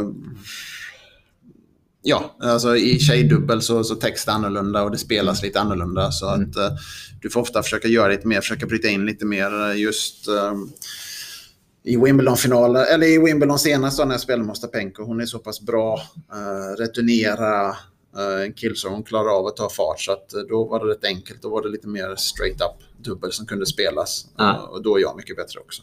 Okej. Ja. Men det är kul att spela ändå eller? Ja, nu tycker jag det, nu tycker det är, är Ja. väldigt kul. Eh, man kan experim- experimentera lite mer med servar och, och, och sådär. Så att eh, det, nej, det, det är faktiskt rätt kul. Ja. Eh, vi var inne på, du är 43 år nu. Eh, tycker du fortfarande liksom touren och resandet är lika kul som tidigare? Just att vara ute liksom så här. Ja, alltså, det, det chockerar mig att jag inte har mer problem med det Ja. än, än vad jag har faktiskt. Det, det är helt okej tycker jag. Ja. Um, nu har det varit lite jobbigt då med, Nej. med corona och allting och min fru är, kvar i Miami i, ja, det har varit ett par månader nu. Uh, men um, annars har jag alltid sett till så att jag haft Tina med mig Mm. uh, när, när vi reser och på så sätt så har vi väldigt kul ihop. Okej. Uh, men jag har faktiskt inte problem att sitta på ett flygplan eller något sånt där så att det är, det är faktiskt chockerande. Uh, Så pass länge som jag gjort det att det, jag inte har tröttnat på det. Nej. Men det är ju kul ju. Alltså Ja, är det nej. roligt så är det roligt. Tur. En jävla tur. ja, ja, jo, det, så kan man också säga. Eh, Hur, hur har du gjort för att liksom kunna hålla nivån som du gjort så länge? Eh, Liksom, jag antar att du blivit bättre kanske på att ta hand om kroppen under åren och, och de absolut. Jag har, blivit, jag har blivit mer och mer noga när det gäller det. Mm.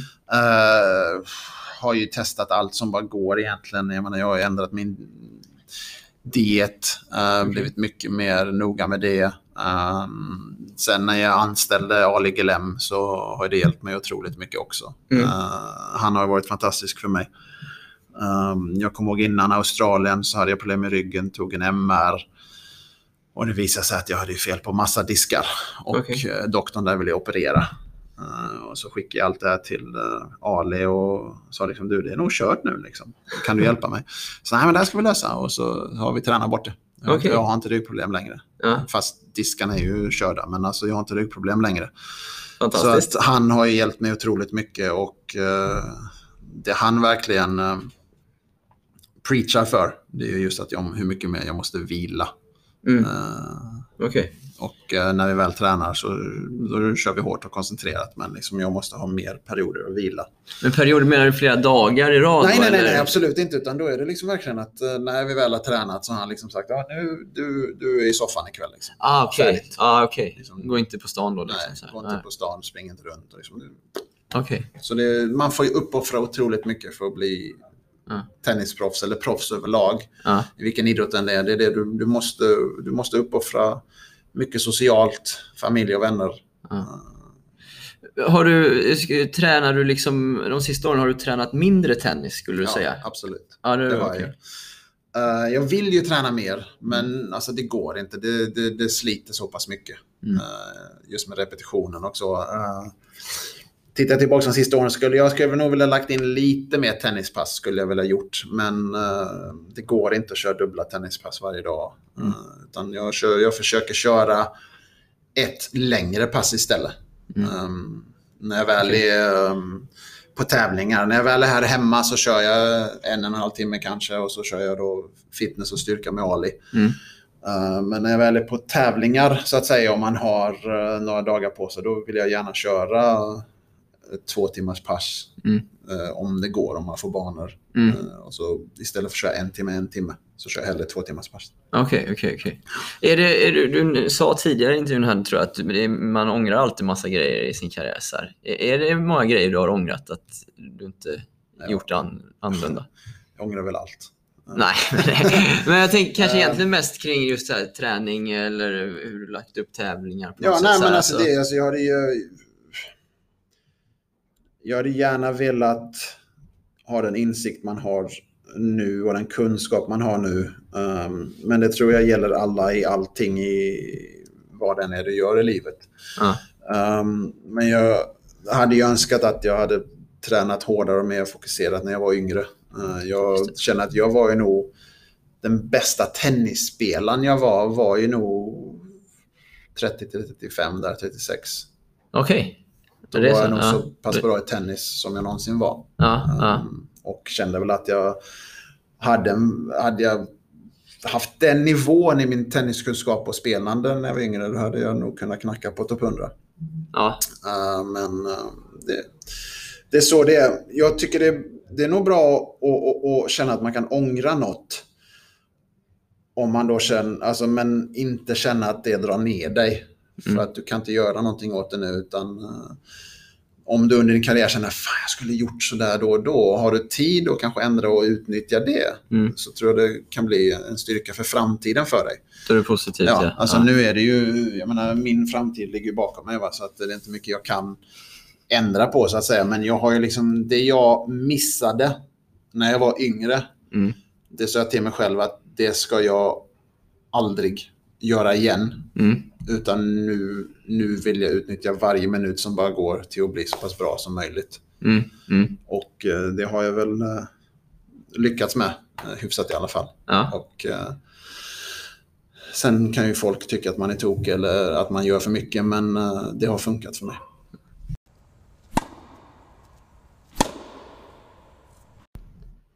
Eh, du har varit på touren under ja, lite mer än 20 år nu, typ.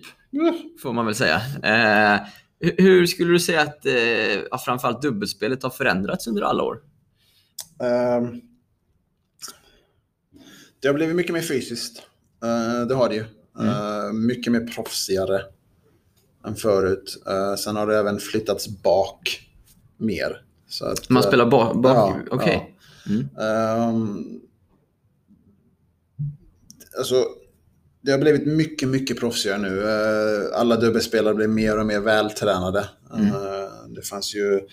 När man väl började så fanns det några plöfsiga eh, Ja. som höll på. Det var bara tennisträning, ingenting mer. Gick på alla spelarfester som bara gick. Ja. Det funkar inte längre. Det, och det gillar jag verkligen. Eh, när jag kom upp eh, och spelade, menar visst, uh, svenskarna de pratade om att jag skulle träna mer. Jag kommer ihåg Max Mirny tränade väldigt hårt, det var mycket i gymmet. eh, Även när han bara spelar dubbel. Så att eh, det är någonting man har tagit efter. Mm. Och eh, det tycker jag är jävligt roligt att det har blivit så pass mycket mer professionellare. Mm. Så har det som sagt förändrats också med att det spelas mycket mer bakifrån nu. Vad, vad beror det på då? Att det är långsammare, Långsammare banor? underlag. eh, Vi tog beslutet att låta singelspelare använda sin singelranking på att komma in i, i, i, i tävlingarna. Mm. Um, Så att eh, då har ju de tagit sitt singelspel och blivit bättre i dubbel Ja, av det. fattar. Och uh, spelar mycket mer från bakplan. Ja. Det var, tycker du det var ett bra beslut eller? Att, eh, Ja, alltså det tycker jag. Jag tycker det ger uh, cred till, eh, till vår sport. Mm. Um, jag brukar alltid säga att uh, om liksom Thomas Berdych går på eh, en, eh, en, en, en, en bana och spelar dubbel och han möter mig och jag lyckas slå honom. Då blir det lite mer att men hur kan den här Lindstedt slå Ja. den här Berdych? Ja, ja. Ehm, och då ger det ju mer uh, ja, cred till, till oss och till sporten. Så Mm. att det tycker jag är ett väldigt bra beslut som vi, som vi tog. Även om det är tuffare för oss att få spela tävlingar ibland. Vad tycker du om andra regelförändringar som skett eh, under tiden du varit med? Som att match tiebreak införts, eh, NOAD eh, vid 40 lika och så vidare. Ja, det var ju det vi höll på med. Ehm, vi, vi stämde ju faktiskt ATP, vi dubbelspelare, för en massa år sedan. Aha. När de höll på att lägga ner dubbel överhuvudtaget. Och de höll ju på att testa det med, vi spelade sett till fem och vi spelade Ja.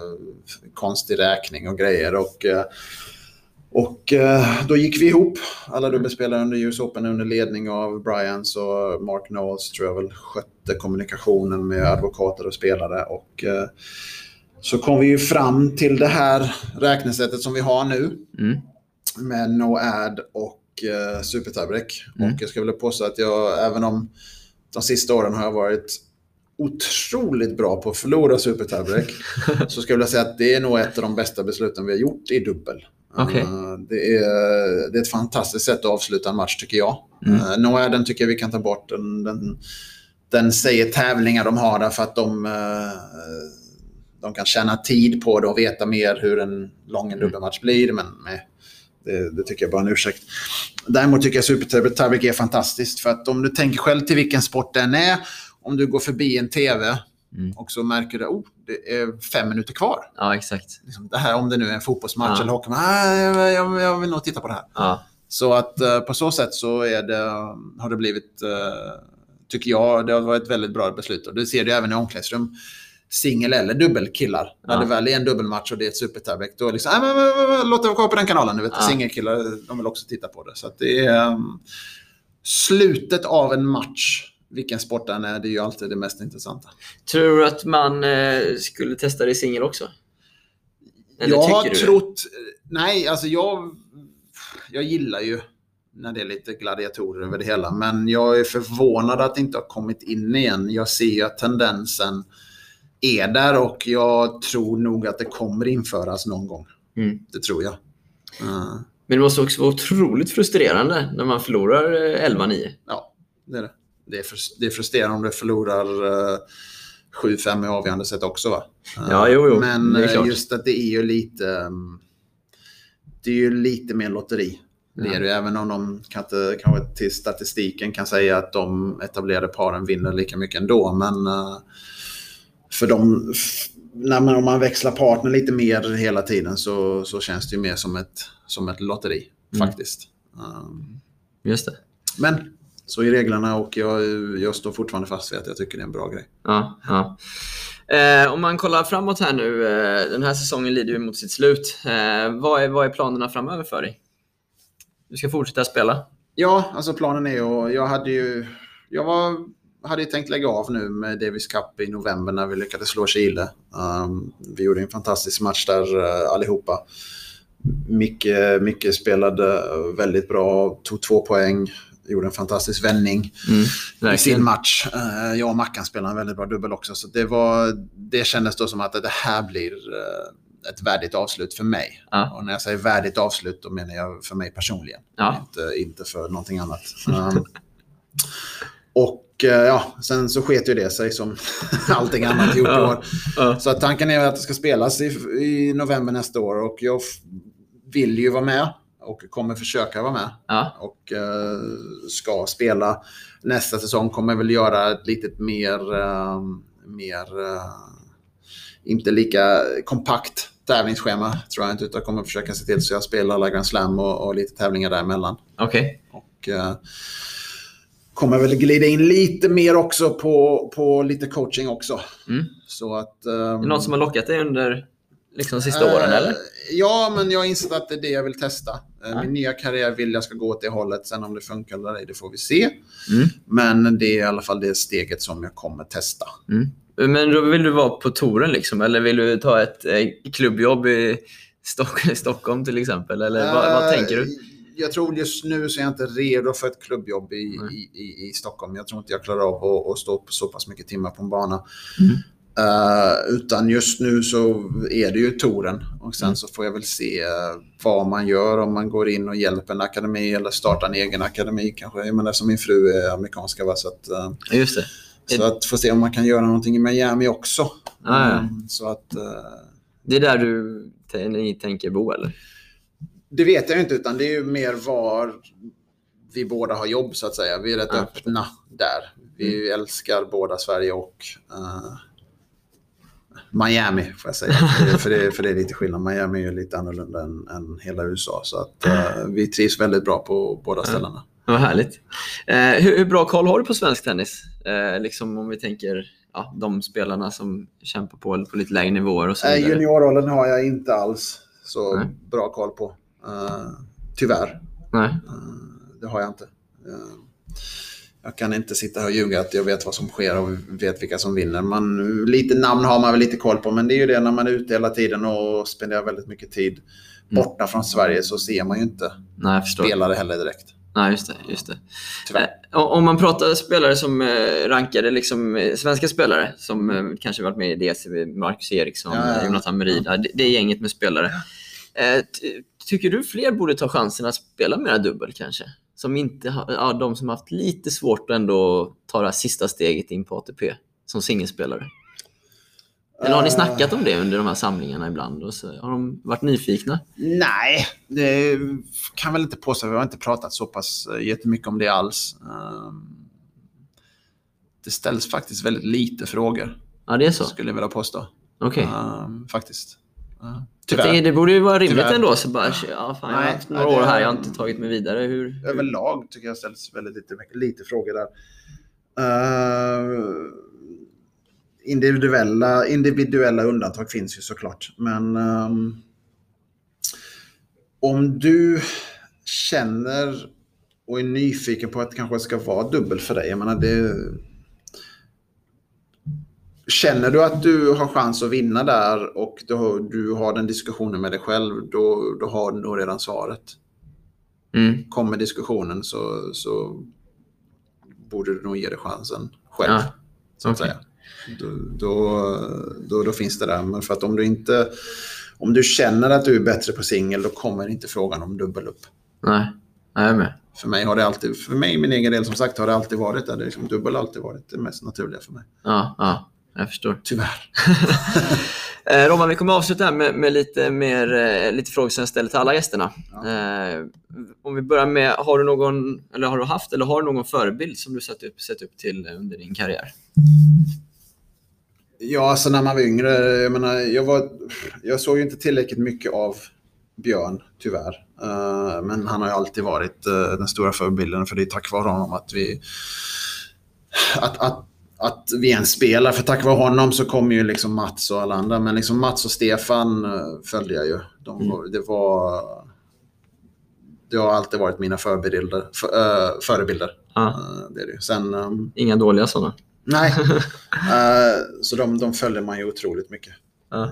Sen eh, när det gäller med på personlig nivå som jag hade kontakt med så har ju eh, Jonas och, och, och, och Tompa Johansson betytt väldigt mycket för mig. Mm. Skulle jag väl påstå. Eh, en film eller bok som du hämtat inspiration ifrån? För min tennis? Ja, eller det kan vara i livet, tänker jag. Om det är, om det är någon du... Nej, jag har väl inte tagit inspiration från någon film eller bok, det kan jag inte påstå. Utan jag har mer tagit inspiration från det jag själv har sett och upplevt. Mm. Tittat på andra, hur andra gör och eh, andra karriärer. Där har jag mer inspirerats av. Okej. Eh, verkliga stories som man har fått hört eller sett. Ja. Sen film eller bok, det kan jag inte påstå att det har verkligen Nej, jag rört mig åt det hållet. Sen liksom, visst, man har ju, man har ju sett Rocky och Rudy och sen velat "Nu, går jag ut och tränar. Men den, men den eh, inspirationen försvinner rätt fort. Ja, ja, ja, det känner jag igen Så, mig. ja. Eh, vad är det senaste du ändrade uppfattning om?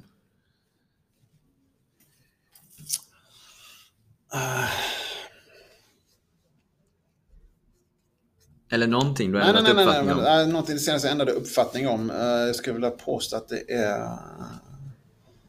Nyheter. Okej, berätta mer. Det har mycket med att göra att man spenderar mycket tid i USA, men när man växte upp så det man hörde på nyheterna, det var ju det som hade skett. Ja. Men så är det ju inte numera. Ja, det Utan det du hör är en vinkling av det som har skett. Och det är någonting jag har förstått och insett att man inte kan tro på det man hör utan man måste veta var informationen kommer ifrån och vem det är som berättar det för dig. Uh, just framförallt där borta har du mycket nyhetskanaler och Ja. det kan ju vara samma nyhet men den berättas helt annorlunda.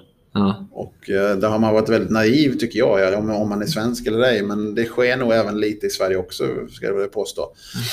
Med, med just det. Så det är någonting som jag har ändrat uppfattning om, att just det som berättas för mig måste jag själv bilda en uppfattning om Ja. och veta vem det är som berättade för mig och vad som faktiskt är sant.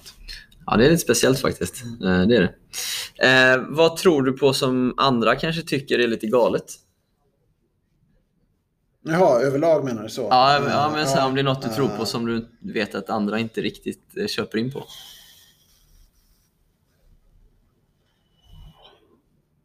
Fan, du avslutar med de lätta Ja, men det är, är lite, Eh, lite lurig här ibland.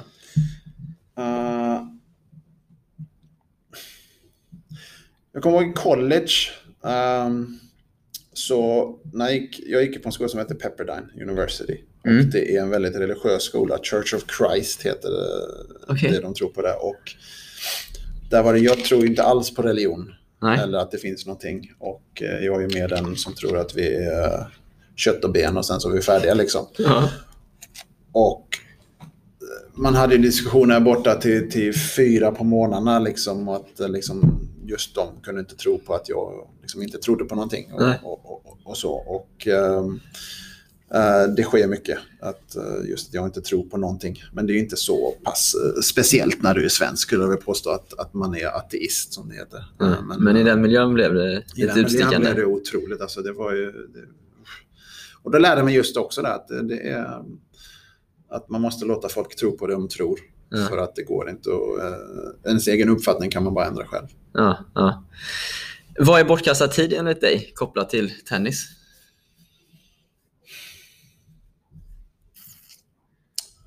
Bortkastad tid till mig är...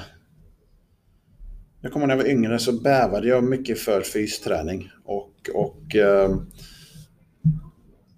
liksom pushade ofta fram den väldigt mycket. Jag ska ut och springa klockan 12 och sen, sen blir det klockan ett och sen, sen blir det klockan två. Utan bara, nej, bara ut och gör det. Liksom. Att den tiden... Det är väldigt viktigt tycker jag att, liksom ha en struktur i din dag så att du får det gjort. Okej. Eh, Jag kastade bort väldigt mycket tid själv på att liksom vänta på att göra det som skulle göras ändå. Mm, mm. Så Okej. det ska jag påstå är väldigt mycket bortkastad tid. Och sen även så är det ju även oron inför någonting som inte har skett än. Ja. Där har jag i alla fall också spenderat mycket tid och det är bortkastad tid. Okej. Du ska ha oro för någonting som, som du ska liksom prestera visst, men um, oftast så är, målar du själv upp en bild som är värre än verkligheten. Ja. ja, jag I förstår precis I vad du alla fall menar. för mig. Ja. Så att det är otroligt mycket bortkastad tid också. Ja. Den sista lite luriga frågan här då. De Eh, andra var inte luriga. nej, de andra var Ja. enkla jämfört med den. här. Eh, vad är det senaste du gjorde för första gången? Hmm. Ja, du, vad fan kan det vara? Va? Det senaste man gjorde för första Då tänker man direkt på liksom senaste tiden som man har varit här, men det är ju rätt, eh, det är rätt meningslöst. Um,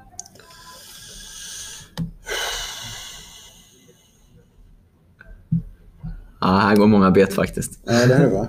Ja. Ja, Nej, men man vill ju vara, man vill ju vara svart också liksom. I sina svar. Mm.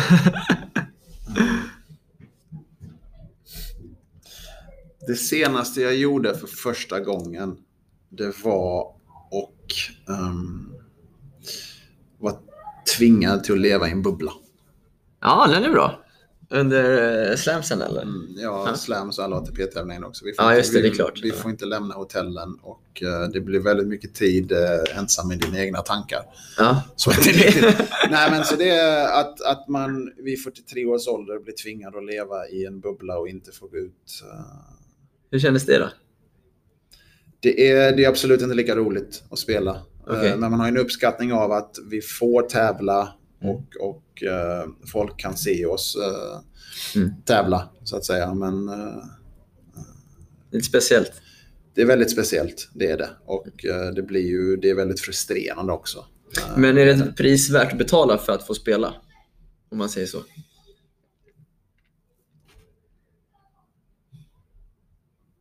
Jag är inte övertygad om det. Eh, Det kan jag inte påstå. Jag tror inte det är hälsosamt för sporten att inte synas. Nej. Jag tror det är ett väldigt, att, inte, att inte ha tävlingar tror jag är ett väldigt bra sätt på att förlora sponsorer. Mm. Så att eh, det här året är det ett pris som är värt att betala. Mm. Sen så måste man nog eh, till nästa år komma på och ändra lite saker som, som, som inte har varit så bra. Men Mm. som är mer internt med ATP och, och eh, tävlingar och hur spelare betalas, äh, betalas vad säger behandlas. Mm. Mm. Det är, ehm, ehm, det är lite för svängigt, så att säga. Okej. När det gäller de här eh, coronafallen att eh, vissa får inte spela, men vissa får spela och det blir lite, du vet, det lite så ja, det här För det är ingen strikt linje det riktigt. här, precis, det här passar tävlingen bättre om den här spelaren inte blir eh, bortkopplad än den här. Så att, där, där är vi rätt irriterade. Okej. det Är du med och leder sådana här diskussioner mycket? Eller, eller är du involverad i? Jag är involverad i det. Jag är med i lite chattgrupper där alla spelare är med och, och vi diskuterar ju och pratar. Sen tycker jag mycket är väldigt onödigt, eller liksom background noise. Mm. Eh, Jag tycker man ska hålla sig till det som är viktigt och så får man sköta det först. Mm. Mm. Um, det är ingen lätt situation som, som har varit för någon och det är svårt att leda. Det är svårt för ATP att leda när situationerna är ovissa så att säga. Men uh, någonting som vi har fått igenom det är att deras kommunikation nu är mycket bättre i alla fall. Okej, ja, ett steg framåt. Då är det lättare att acceptera när man liksom blir informerad av någonting Ja, och så sker någonting som man har blivit informerad om. Så, ja, men de sa ju det i alla fall. Så, ja jag förstår. Eh, Sve- svensk tennis har ju liksom onekligen tappat i den internationella konkurrensen jämfört med tidigare. Vad, vad tänker du vi behöver göra för att ta oss uppåt igen? Um, eh, det är ju den diskussionen som jag har, får väldigt mycket Ja, av andra coacher och alla frågar mig. Och, och, och jag gillar ju det här exemplet när många kommer fram och säger att ni har en sån otrolig tennistradition i Sverige. Och då säger jag så nej, det har vi inte. Vi Mhm. har ingen tennistradition i Sverige just nu. Vi har en tennishistoria. Just det, det är skillnaden. Vår tradition har försvunnit. Mm. Ehm, vi har ju spelare fortfarande. Vi har liksom Micke och Elias. Och, menar, det är ju fantastiska tennisspelare, men det är ju inget ont om dem, men det är ingenting jämfört med vad vi hade innan Mm. rankingmässigt. Ehm, det är ju bara fakta. Vad vi måste göra i Sverige, ehm, det är, ju, det är ju den svåra frågan såklart. Eh, Jag tycker att en, en akademi som Good to Great med den kunskap och det de gör där, det är fantastiskt. Det är ett otroligt stort steg i rätt riktning. Ehm, vi, vi måste ju, tycker jag, se på vad andra länder gör mycket mer än vad jag har fått intrycket av att det vi gör. Ehm, Det var ju så Spanien blev bra. Spanien kom ju upp till Sverige och tittade på hur vi tränade. Mm. Tog det med sig, satte sin spin på det hela. Ehm, så jag tycker verkligen att man måste titta på de länder och akademier som producerar spelare år ut och år in. Mm. Vad de gör, hur de gör. Vad kan vi göra med mindre ekonom, ekonomiska förutsättningar? För det är ju, jag menar, om man ska titta på Frankrike och, och, och sådär så finns det otroligt mycket pengar. Va? Mm, ja, verkligen. Och det har vi ju inte i Sverige eller Svenska förbundet. Men jag tycker att eh, jag tycker man måste titta och fråga om råd. eh, Mycket mer än vad vi gör. Det är i alla fall det intrycket och den känslan jag har fått under min karriär. Mm. Att, att vi inte riktigt gjort. Har många liksom inom svensk tennis eh, frågat dig om råd? Eller Nej. liksom, nej. Nej. Inte. För du är ändå en av de som har lyckats, tänker jag. Ja, nej, men det, det har jag...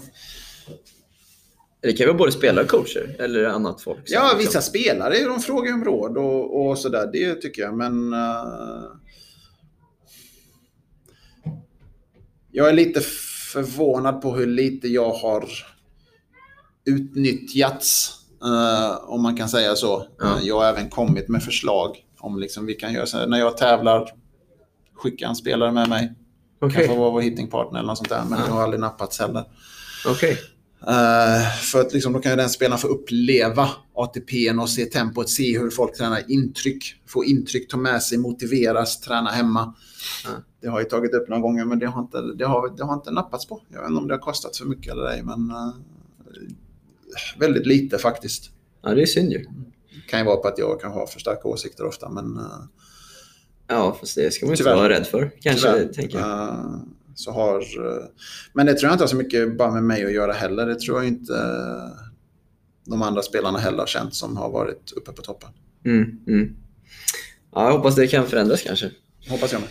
Eh, Robban, det har varit eh, väldigt inspirerande och lärorikt för mig att, få prata med dig. Eh, tack så mycket för att du tog dig tid att vara med. Tack för att jag fick vara med.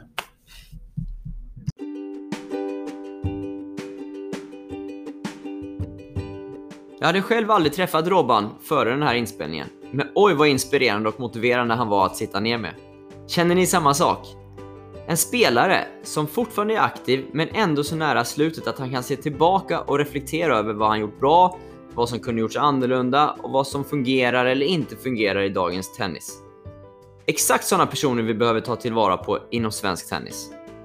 När i alla fall jag tycker man tydligt hör hur glöden finns hos honom att börja hjälpa andra spelare, både som coach men kanske även som mentor, så känner i alla fall jag att en sån här person måste vi bara ta tillvara på. Såklart kan jag själv höra av mig och fråga om tips och råd, men nog måste vi bli bättre i vårt system inom tennisen här i landet att nyttja såna här resurser. Kanske inte till klubbverksamheter och så vidare, men på de, de områdena när, där före detta proffs som just Robban fyller den allra största funktionen. Min tanke för den här inspelningen var att jag verkligen ville förstå och få reda på hur tankegångarna går när man tar beslutet att gå från att satsa på singel, där Robban var rankad 309 som högst, till att satsa på dubbel. Och det tycker jag att jag fick rätt bra svar på. Det kom ganska naturligt när han insåg att han skulle kunna nå högre grader på turneringarna inom dubbeln än inom singeln. Nog måste man då tycka det är kul att spela dubbel, annars går det inte. Men precis som han också sa så kanske man känner vid en viss ålder att det vore roligare att spela en ATP-turnering än att grinda vidare på future-nivån. Det gäller bara att våga ta klivet och tro på det. Nu lämnar vi avsnittet för den här veckan och blickar framåt framöver. Ytterligare flera intressanta gäster är på ingång, så håll utkik på sociala medier efter nästa avsnitt av Tennismagasinets podcast. Vi hörs snart igen. Tack och hej! Glöm nu inte att prenumerera och följa podcasten på plattformen du använder så du inte missar något avsnitt. Svenska Tennismagasinet är landets ledande magasin om tennis och belyser såväl internationell som svensk tennis på alla nivåer. Tidningen utkommer med sex utgåvor per år. Vill ni veta mer? Surfa in på www.tennismagasinet.se.